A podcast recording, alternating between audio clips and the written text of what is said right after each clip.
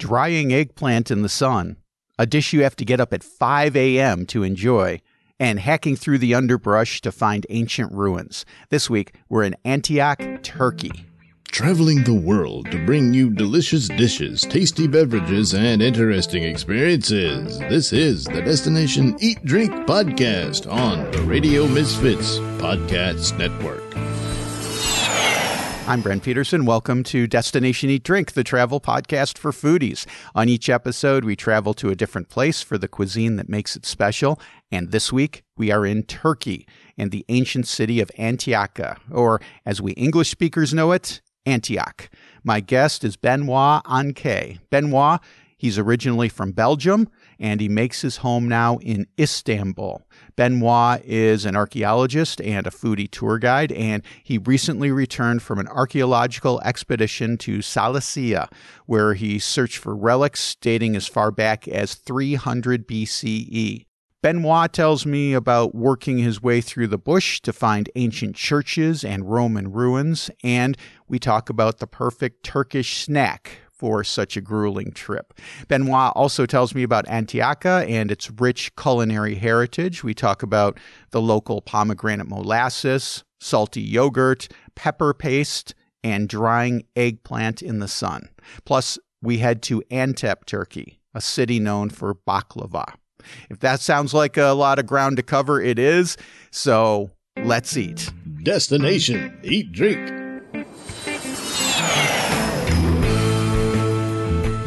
Benoit, great to have you on Destination Eat Drink. You just returned from a place called uh, Cilicia on an archaeological expedition. For our listeners, give us an idea of where in Turkey Cilicia is and why it's important when it comes to archaeology. So this is uh, the area between Adana or Iskenderun, Iskenderiye, uh, a city founded by Alexander, Adana is the largest city of the region. And uh, on the west, Alanya and Antalya. So this is this area, a very mountainous area, uh, which the, uh, also part of the area is very rich uh, because of the uh, huge alluvian plain, which is now a place where most of Turkish cottons is is grown. Um, and uh, it's irrigated by two important rivers and it goes into the Mediterranean through a delta. So you have this part of Cilicia, which was the uh, flat Cilicia.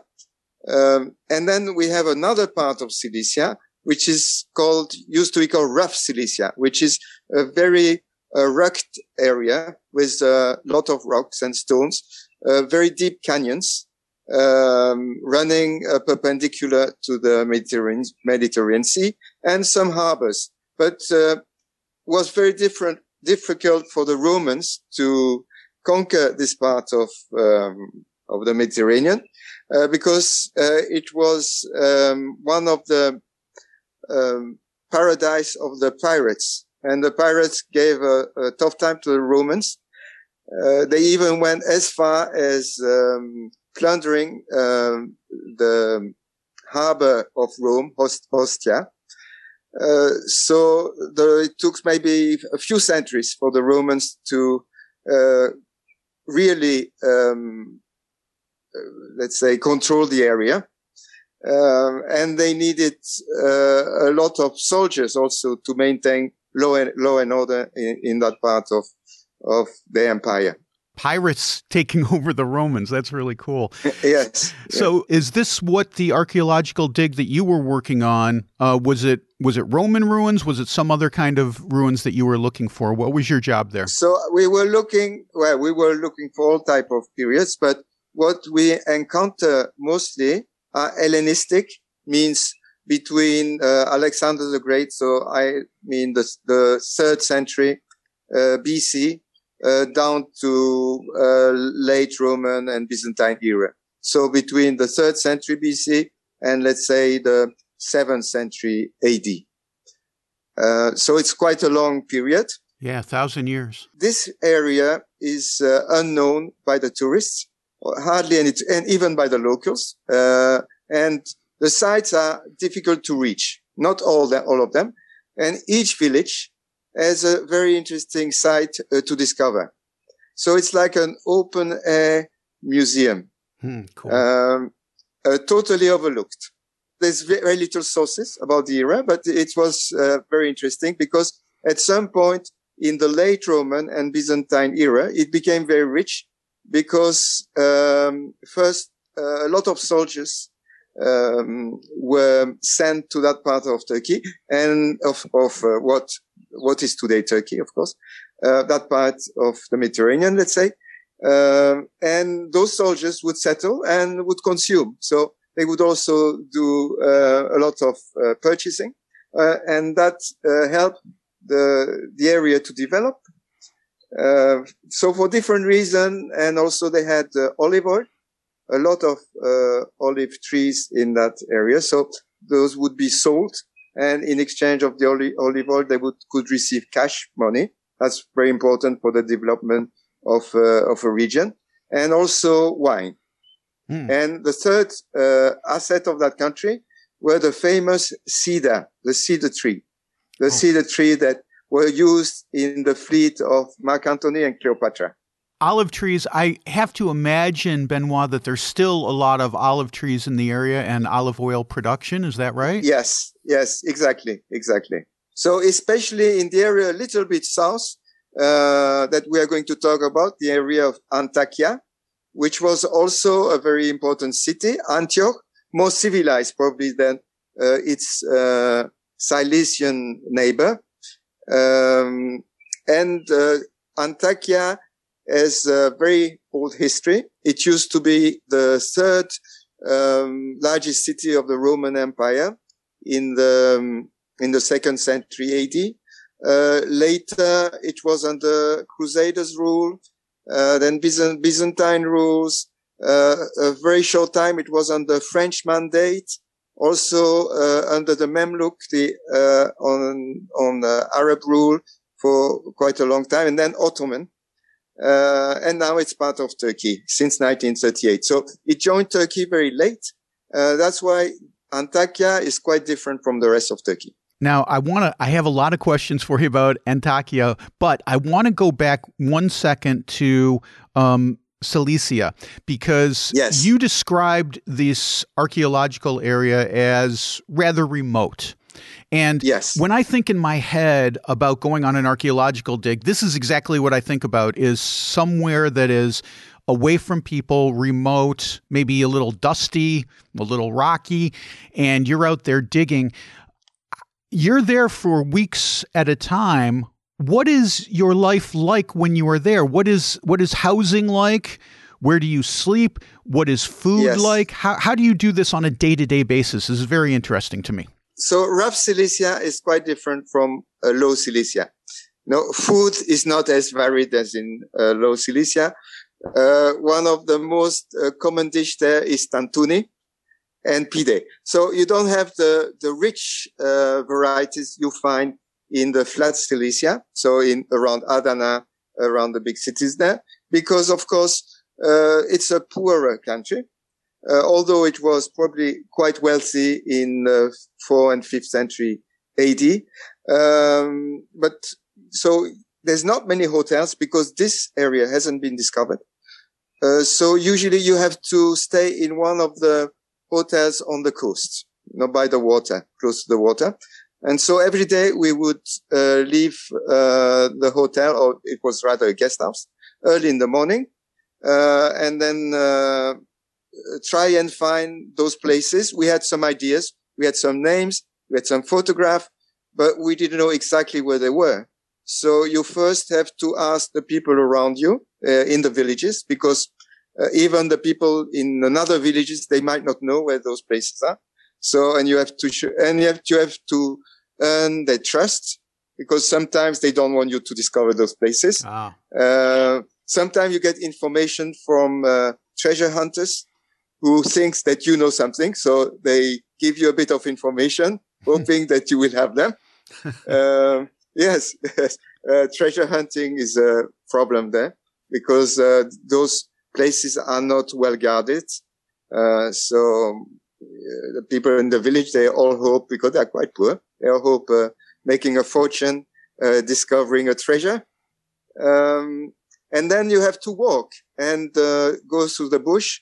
The bush is um, it's almost like the jungle, but with very thick thorns. So I lost one trousers, and uh, a few hours before the end of our trip, I fell on a rock, but nothing grave. I just had uh, uh, four stitches. That's all on oh. my uh, knees.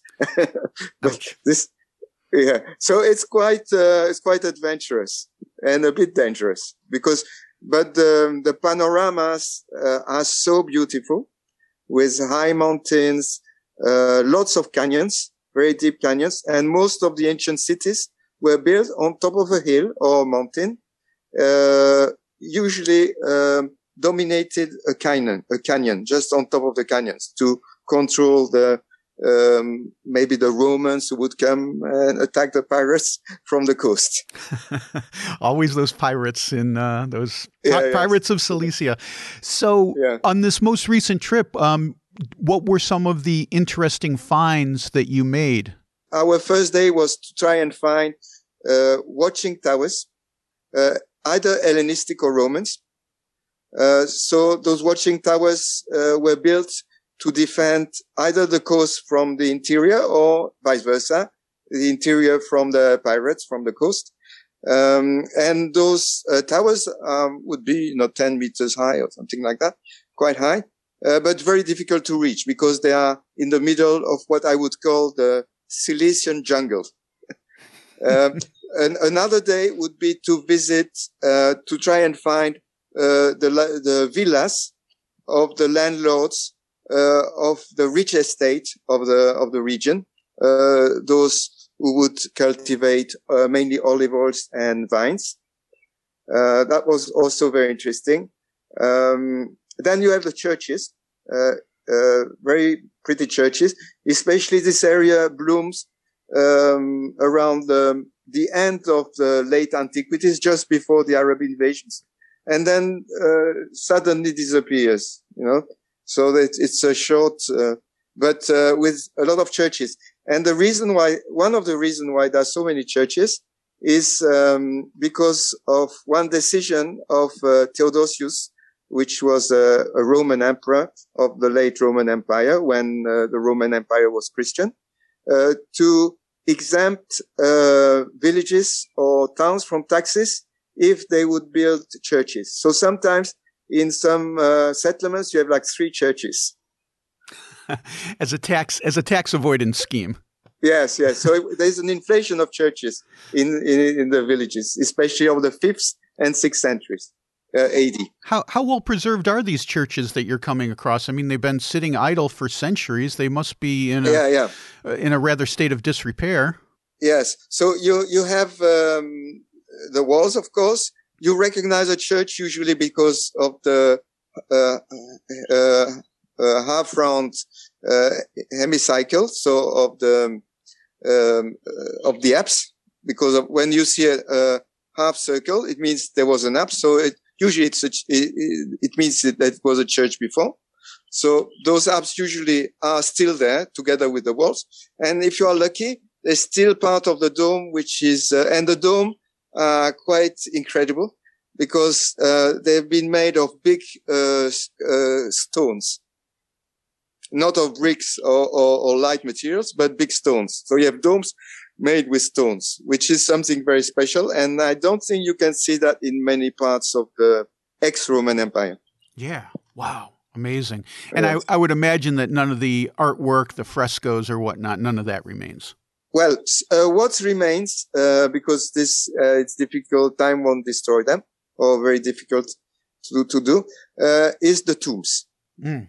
So the tombs are often carved on a cliff in a place which is almost unreachable or very difficult to reach, but which has to be able to be seen uh, from far away. So those tombs are well preserved. So you can see, for example, Roman uh, um, landlords uh, sitting on his couch and with his servants. And uh, there is one of them which is quite interesting. It's uh, a Roman soldier who is leaving his wife and and child and also his dog Uh, so it's very emotional, full right. of emotion, yeah, and yeah. it's it's uh, carved. So it's a relief carved into the rock, into the sheer rock, and you have a lot of them uh, in uh, Rough Cilicia from the Hellenistic and the Roman era. Benoit, let's go to Antioch. In English, we know it as Antioch, and yes. this is a super cool place because you describe it as as kind of removed from Turkey because it's separated from the rest of the country by mountains, then it's surrounded by water, but it's also an yes. extraordinarily important place in history. Uh, give us yes. a little background before we talk about the food. Give me a little background on uh, Antioch and uh, where this place was, why it was important. So Antioch is in the middle of a very fertile plain. Uh, today it's called the Amik Plain. Uh, today, um, there's no harbor in Antioch, but it's close to the sea. Uh, and Antioch has its own harbor, which is like uh, 20, 30 kilometers from uh, Antioch itself. But there's a river between the harbor and the city of Antioch, which probably was navigable. It's not navigable anymore today, but it was navigable. So it may, and it was uh, one of the arrival point, let's say, of the Silk Road, or what we could call the Silk Road. So international trade, very important for international trade, uh, because we are close to the sea. We are uh, at the end of, let's say, the, the Levant and uh, Mesopotamia. So uh, just by the Mediterranean, close, very close by the Mediterranean. So it's a strategic area. And I think also the fact that it's uh, very fertile, uh, made it an important city. That's why it was chosen as, as a capital in several times in history. And it was also important before the Romans in the time of Alexander the Great and in the time of uh, Hellenistic time.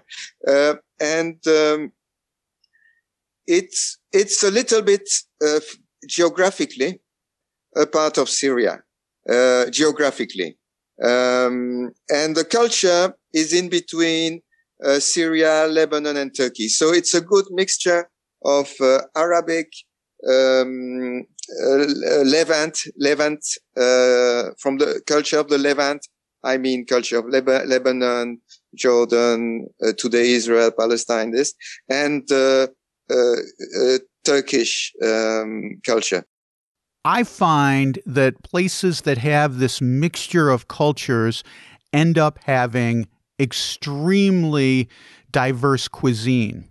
So let's yes. let's talk about some of the dishes that you can get. I mean, when we're in Turkey, we know that we're going to get um, eggplant and meze and things like this, but uh, Antioch maybe is a little bit different, a little bit more diverse. Tell me, tell me a few of your favorites when you're in Antioch. What kinds of things that you might see on the table? So um, a lot of dishes have some Arabic influence, or uh, dishes you could find. Uh, in uh, Syria and Lebanon, like hummus. So uh, the rest of Turkey is not uh, well. You find hummus all around Turkey, but you it's not uh, in their blood. But uh, the difference in Antakya is hummus. It's really in their blood. You can you can buy hummus by the kilos, ah, and there are uh, tens of or hundreds of places producing hummus in in Antakya and it's quite difficult to find the best one. yes. Keep trying. and, yeah, yeah, exactly, exactly. Because that's also good. So, uh, yeah. So hummus is a big thing in in Antakya, uh, which, as I say, is not the case in the rest of Turkey. Uh, muhammara, for example, this type of mezes, um, you know, with nuts and uh, pepper paste, because this is a very uh, fertile and hot country. So they have a good quality of pepper and tomato paste. And that's very important in uh, uh, the cuisine of the region. Uh, not only in that region, but also in the rest of Turkey. So when you start something, you start a stew. Uh, um, so you usually would um, add some um, diluted tomato uh, paste, but tomato is a bit sweet, so you would add a sort of more spicy and uh, pepper paste uh, to combine. Mm. Good, good combination. So usually uh, when uh, in Istanbul, uh, we want to have a good quality of pepper paste, tomato paste. We would order it from those regions, either from Antakya or from uh, Gaziantep, from Antep. Those are the two uh, most interesting places for this type of products. This pepper paste is interesting to me because it sounds like it's almost used as a condiment. Uh, would you see it on the side of a plate and you would dip into it, or is it used strictly for cooking? How how do you uh, use both. pepper paste, and and what kind of dishes would you see it in, Benoit? So pepper paste, as I said, uh, could be used uh, in general cuisine. Uh, for example, if you make dolmas, if you make uh, stuffed um, vegetables, but also you could mix it with something like walnuts to make it as a starter and more spices. Walnuts are very popular in uh, in this part of Turkey. Yes, do, yes, yes. Do you eat as well as in Georgia, as well as in Georgia? So, uh, so walnut is quite important in all that area. Yeah, Georgia's not far away from uh, from this part of no, Turkey. No, no, um, yeah. And you would make a, a, a trail mix. You know, mix a uh, different type of dry nuts. For example, in general in Turkey, I would say um, so pistachio, uh, walnuts, uh, chickpeas, um, and then some um, walnuts, chickpeas, uh, and hazelnuts. This would be the perfect and, snack. And, and some resins, some resins. yeah, some sweetness in there too. This, uh, yes. Benoit, this would be your perfect snack when you're hacking through the underbrush of Cilicia on your exactly. way to an ancient church. Exactly. exactly. Other products important are pomegranates, um, ah, yeah. uh, sour molasses. Ah, pomegranate also, molasses. Yeah, cool. That, that's also one of the specialty of Antakya, and usually I would buy it from there. Do you buy it in a jar? How does it come?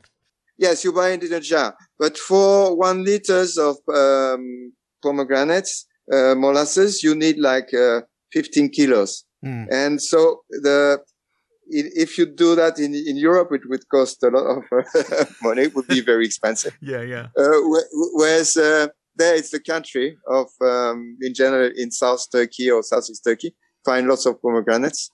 Um, so this is one of the most important products I would buy from uh, Antakya.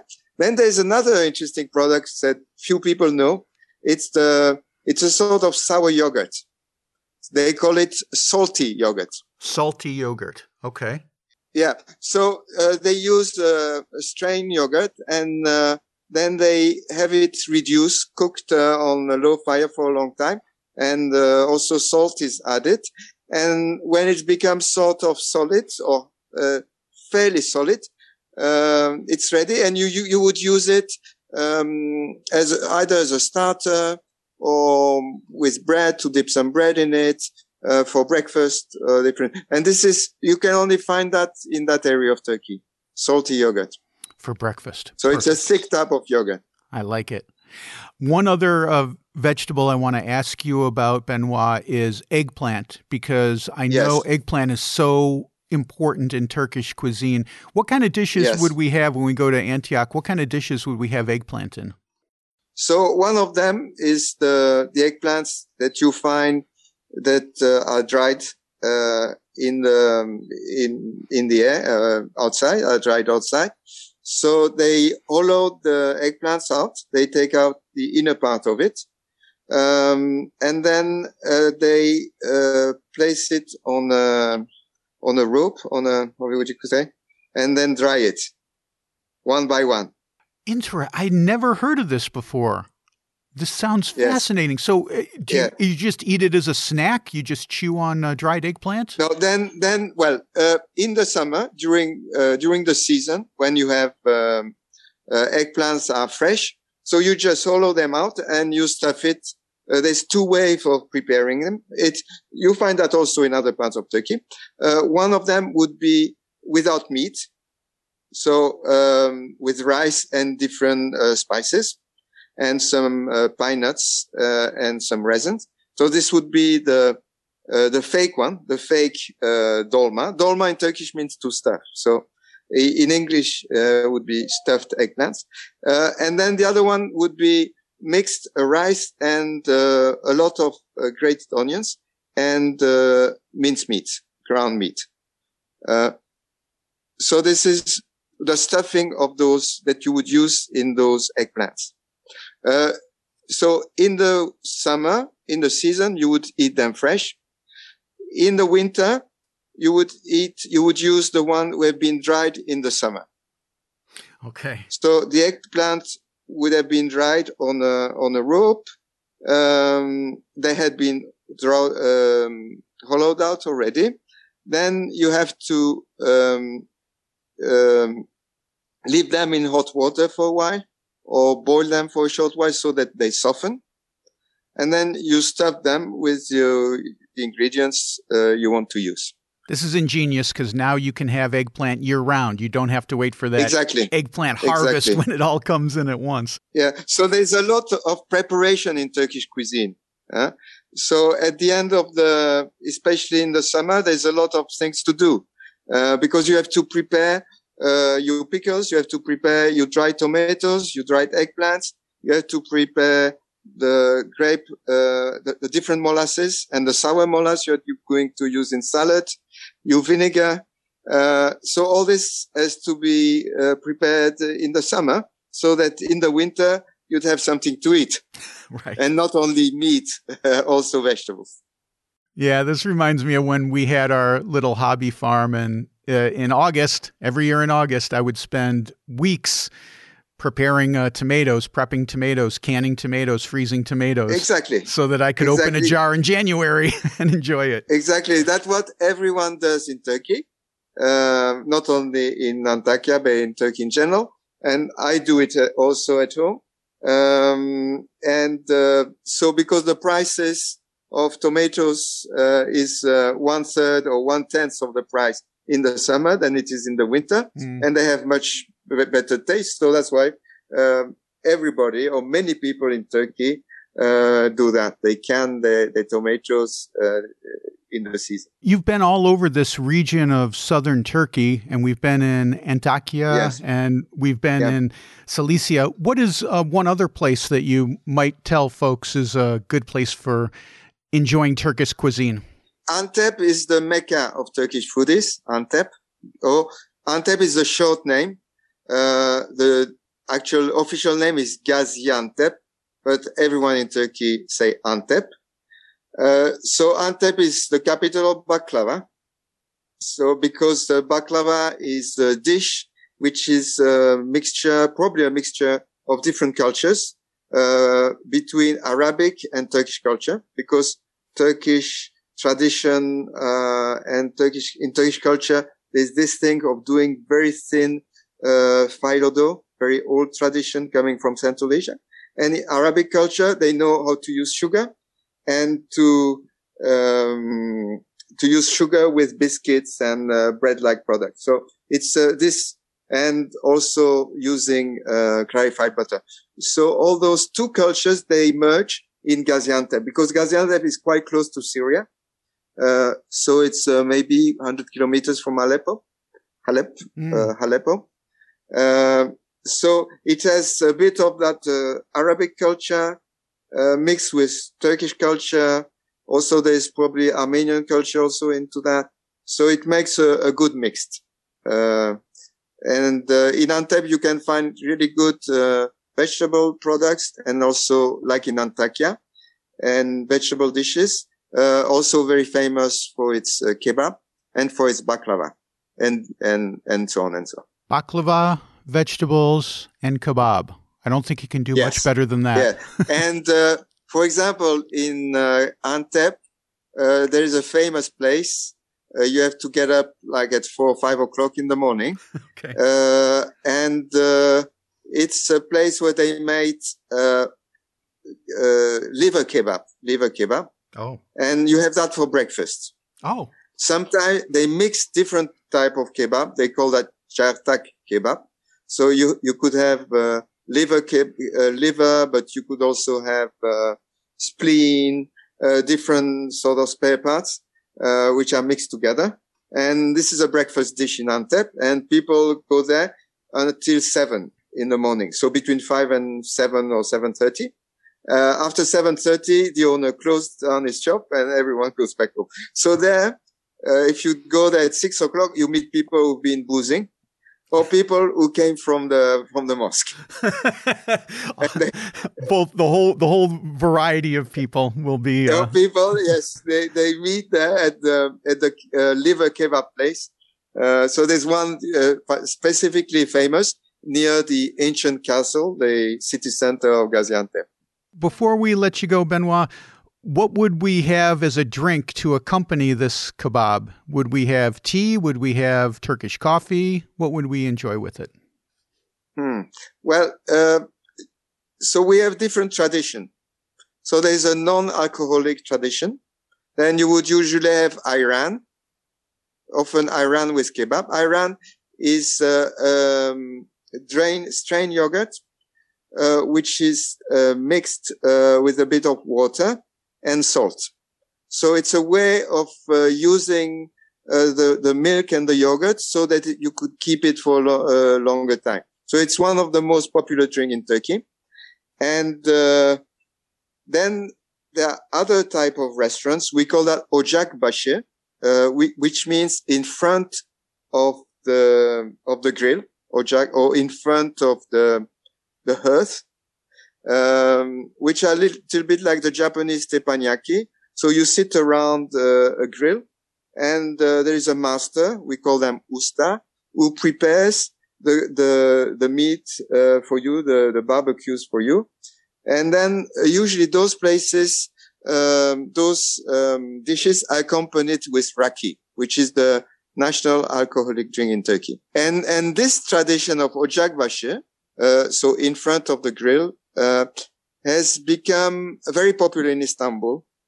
Although it's not uh, born, was not born in Istanbul, but born in Adana, which is another uh, kebab capital.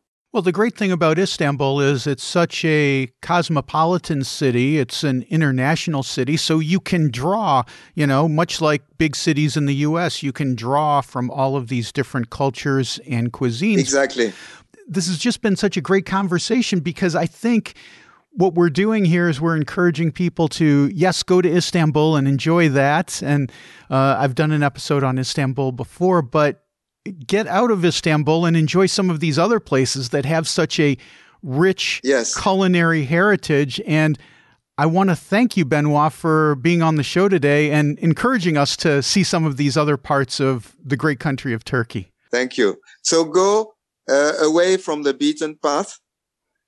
Uh, because in the beaten path you don't always have the best uh, dishes. and and I don't like, know, like Cappadocia, Antalya. This is not the the heart of Turkish gastronomy. Turkish gastronomy, the heart is uh, beat somewhere else.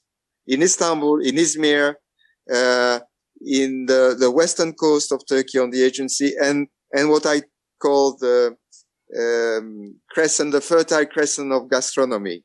So this area of South and Southeast Turkey. And I don't think anyone has done a better job of getting off the beaten path, hacking through the jungle than you have, Benoit. So thanks for uh, Thank thanks you. for sharing it with us today. Yeah, thank you, thank you, thank you. Okay, there you go. Love talking to Benoit about archaeology and food. He's like a mashup of Indiana Jones and Emeril Lagasse. Well, that's going to do it for this week. Next week, we are in Philadelphia for cheesesteaks and tomato pie. Until then, my website is open for business at destinationeatdrink.com. I've just posted a story about one of the most unique lighthouses in North America, the New London Ledge Lighthouse in Connecticut. That's on the blog. You can get that at destinationeatdrink.com slash blog. Destination Eat Drink is distributed by the Radio Misfits Podcast Network and Eggplant Dryer Ed Silla. Thanks, Ed. I'm Brent Peterson. I will see you down the road. Join us next week for another culinary adventure on Destination Eat Drink, a presentation of the Radio Misfits Podcast Network.